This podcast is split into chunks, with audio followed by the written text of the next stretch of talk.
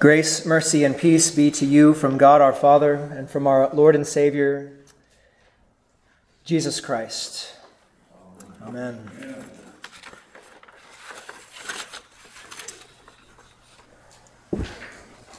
Who are you? That's a great question. Or is it great because that's something we ask ourselves a lot these days? In fact, we've probably been asking ourselves that for a long, long time now. Who are you?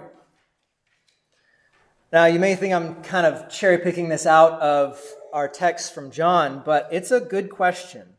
And it's one that is asked of John, and like we ought to be, John is very honest. It says that uh, he says, He confessed and did not deny, but confessed, I am not the Christ. That may seem kind of odd for us today because it's like if someone came up to me and said, uh, Who are you? I wouldn't say, I am not the Pope. Like, well, yeah, we know you're not the Pope, you know. Who are you, though? It's like, I, I, I am simply a voice, like John.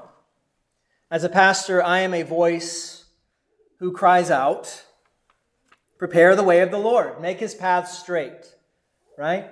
Not necessarily on the same level or caliber as John did. John was the greatest of all prophets. He was the one who had a foot in both the Old and the New Testament. He saw the Christ. He is the, he is the prophet that saw all of the other prophecies fulfilled in Christ. Maybe not completely in his crucifixion, but he saw him. He baptized him. He was part of the whole thing. And so, it's not a bad thing for us to ask ourselves, Who are you? People ask us that all the time in, in various ways, right? Who are you? Who do you think you are? What do you believe, right? They ask these things, and we ask it of ourselves. But more often than not, we answer that question in the wrong way. More often than not, we answer that question according to our own according to our own um, according to our own pleasure and sense of well-being instead of simply being instead of simply being defined by Christ. More often than not, when we ask ourselves, Who are you? we don't necessarily answer in the right way. We complicate things. We complicate things according to our sin, as opposed to just keeping things really, really simple like John did. Who are you? I'm not the Christ. Okay, who are you? I'm a Christian. It's that simple. I'm a Christian. We need to be simple in our response to this question these days, especially because things seem so complex, right? I don't know about you, but I, I, I have done my due. I've done my due. I've done my best. I've done my best to shift my perspective on things, to change certain practices within my life and within my family's life that would keep us focused on what's important because it's really easy with all of the technology, smartphones, the computers, TVs. I mean, you can even talk to your TV now and it'll change the channel for you, right?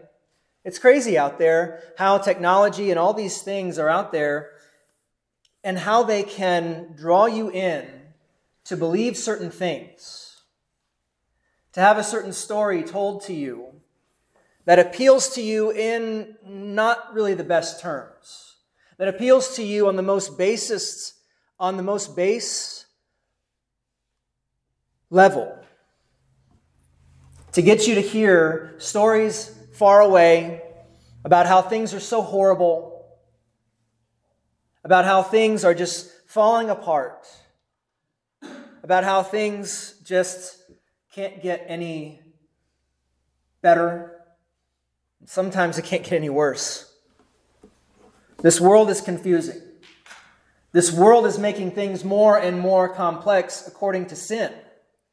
More and more, you see on TV or on the headlines that this world is confusing even the simplest matters of things that ought to be cut and dry, like male and female. Hearing stories about drag queen story hour at libraries, hearing things about um, transgenderism throughout schools, people being forced to violate their conscience according to what they know is right. You have all kinds of movements out there that would compel us that would compel us to believe in this lie of homosexuality, of, of, of, of transgenderism, about abortion, horrible things that when things are the most complex, or at least they seem complex, you look out there and you say, How am I supposed to deal with this problem? How am I supposed to talk about it with people? How am I supposed to stand? And in that case, we have to be very straightforward and very and very simple. That we are called to live simply in the vocations that God has granted to us. And sometimes that even falls along the lines of our God given, and sometimes that falls along the lines of our God given biology. That men are called to be husbands, and if they're not husbands, then they should uh, take care of people by that I mean, if you're a husband, you also should be called to be a father, but if you can't be a father, be a father to somebody else that needs one. If you're a wife, if you're a mother, live in that vocation. If you're a daughter, uh, or if you're a son, you should live in those callings that God has placed you in. And seek those blessings that God grants within those other offices as well. It's very simple. We're just the ones who complicate it. We're the ones who complicate it when we ask, Who are you? And we wind up saying, Oh, I want to be this. I would rather be that instead of what I am. Right? Everything in this world has been turned upside down. Everything. Again, if you don't believe me, Go look at the news. Everything has been turned upside down. And we push back against God's created order and his intention for men and for and for and for for men and for women. We are made uniquely. We are unique. But unfortunately, most of the time, it's not in the way that we would like to be, right? I'd like to be famous. I'd like to be rich sometimes. But that's not what I'm granted where I am. And eventually, instead of being what we're supposed to be, we wind up being like the priests and the Levites who come and ask John these questions Who are you? Who do you think you are? That when it comes to someone who is preaching God's word to them, the clear and simple truth Sometimes we bristle so much because the truth is just too hurt, is just too harsh, even if it's spoken in the most kindest way. Sometimes we bristle so hard that we say, Who do you think you are, Pastor? Who do you think you are, Mom or Dad, to tell me who I ought to be? Right? This is what we should fight against. Who we are according to our own fleshly passions. And you may be wondering where I'm going with this, right? How did I get here from just that simple question of who are you? And how John gives his answer. I got here because in his response to them of who are you, he says, I am a voice, and there is one who is among you that you don't even know. There is one who stands among you, the Christ, that you're supposedly looking for, that you're supposedly trying to find out where he is. He stands among you, and you don't even know who he is. That in that instance, we can be so blind. We can be so blind to God, so blind to Christ and who He is and what His purposes are for our lives, that we lose sight. We're not necessarily blind in that we can't see anything, but that whatever we do see, whatever we have set our sight on, is nothing but darkness. Think about that one. That in that instance, we are blind because we're not focusing on Christ and what He wants. We're not focusing on Christ and His will for us. That as Christians, when we ask ourselves, Who are you? we should, we should answer, Who am I according to Christ? I am nothing without Christ. I am nothing without Him that as John, we should say, I must decrease so that he should increase. That in that sense, we ought to seek to be very, very, we ought to seek to be um, we ought to seek to be mature in our calling, in what the gospel and what God's word is trying to say.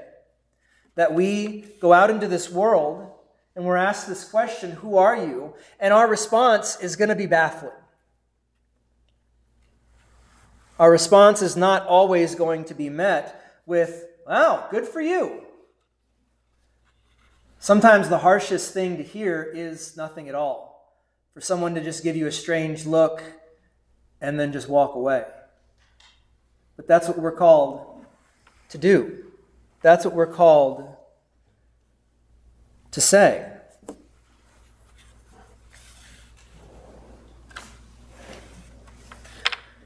So we have to be mindful. We have to be aware that God has placed us within our lives in a certain place. He has granted to us certain gifts and also certain crosses that we should bear. That in the midst of those crosses, we give Him thanks. That we use those crosses or we see those crosses for what they are for us to refocus on what Christ has done, for us to look and see who He is and who we are because of what He has done.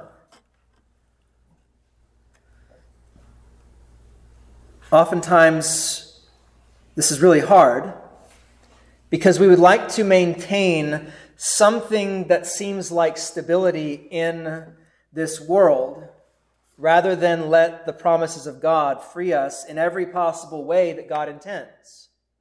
And what I mean by that is that if you look at John and you see his response to these things, that he is nothing. He who comes after me is preferred before me, whose sandal strap I'm not worthy to lose, That I must decrease so that he so that he must increase. That we don't want to do this. We would like to be friends with this world. We would like to not go through the trials. We would like to not bear those crosses that God has given to us. And this is because we don't trust God. It's because we question Him about everything at every turn.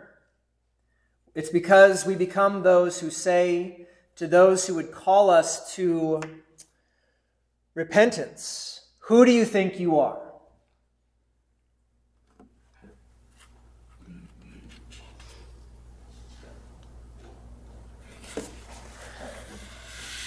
Yet, we are called to be that voice who cries out. Very generally, we are called to be a lot of different voices who cry out and who proclaim that word, who was made flesh, so that he should be crucified and shed his blood for you and for all those that hear that word. That our worth lies in Christ And that just like with John the Baptist, the world will not understand you because your worth is not in what they put their stake in. Your worth is not of this world. And in this sense, we should be unapologetic about proclaiming that word. That it seems like John is uh, kind of harsh at times, right? And for us to be just like him in every instance may not be the best thing for any given circumstance, right? Sometimes a soft word is better than one that is harsh. So while we may not be like John in every respect in sharing that word with other people, and it's okay to be I don't know, a bit more tactful in some instances, not calling people a brood of a brood of snakes, right? Not saying, "Who told you to flee from the wrath that is to come? Repent." Right? It's okay not to have that harsh tone all the time, but at least learn this from John. Let the word of God stand. Let it stand. Let Christ stand. And it's funny to even say that. Let him stand as if you have any say in it to begin with. Don't hinder the word, right? Don't hinder that proclamation. And what exactly does all this have to do with Advent? you may be wondering to yourself, you know, we've gone a couple Sundays now where it's been some pretty harsh text in some, in some sense, right? And this question is perfect for this last Sunday in the Advent season because we're preparing for Christmas, right? But it's interesting because the entire world acts as if Christmas has already kind of been here. We're kind of in the middle of it all right now. And then as soon as Christmas comes, it's all over and we take everything and put it away, right? That for us as Christians, Christmas means something completely different right? That it's a preparation, not just to not just to celebrate the birth of Christ, but to remember who we are in Christ. That this last Sunday for the Advent season is a very interesting one given the changing tides of the world. That when these texts were chosen, who knows how long ago? I mean, that's debatable. You know, back in like the early hundreds, it was at least before 1000 AD or so, we've had a lot of these texts kind of set in these days for a long time. And yet, this is very pertinent for us today because Christmas is a temptation to make it something that it's not supposed to be. That oftentimes we're tempted to make Christmas all about family or nostalgia, watching Christmas movies, singing Christmas carols, which is fine, it's all fine. But we do all these things hoping that things will be absolutely perfect or that you know the kids will absolutely be on their best behavior, right? Or that our family members at Christmas won't say anything that will start a fight, right? That we get so caught up in the things that we would like to see about Christmas and not actually see Christmas for what it's really about. That the Word was made flesh in Christ. That oftentimes we forget that there is one among you that you don't even know, as John says that there is one who stands among you, you have no idea who he is. And if you want to talk about disappointing Christmases, imagine what the first Christmas was like. We have all these beautiful paintings and pictures of what it was like to see Jesus in the manger. Um, I'm pretty sure it didn't smell great, right? It didn't probably seem all that great if a king were to walk in that little scene and say, What's, what's all the fuss about? Right? That to the world, that first Christmas was a huge disappointment. Huge disappointment. Because it doesn't understand the humility that Christ took on to himself. It doesn't understand what Christ came to do that he came to live a humble life and not to conquer in the way that we think that he ought, but to conquer by dying. That he came so that you would have comfort in the fact that he stands among you that he took on your flesh, that he has saved you in both body and soul by his blood shed for you on the cross, that you would take comfort, that he is even now standing in, in your midst, that he is here and he stands among you and he feeds you with his body and his blood, that he strengthens you that he gives you that gospel promise of salvation, not just through words, but still by deeds, by coming in humility, in things that seem very simple, like bread and wine, in things that seem very basic, like water and a couple words. But through these very humble means, he still serves you. He still grants you that grace, that salvation, that forgiveness, that comfort, that peace, and that joy that no one can snatch away. So, who are you? You are the beloved child of God. You are one for whom Christ has died. And the world won't, won't understand this. But that doesn't matter. That doesn't matter because Christ has come. He has saved you. And this grants us all that peace that surpasses all understanding and that will guard our hearts and minds through Christ Jesus our Lord. Amen.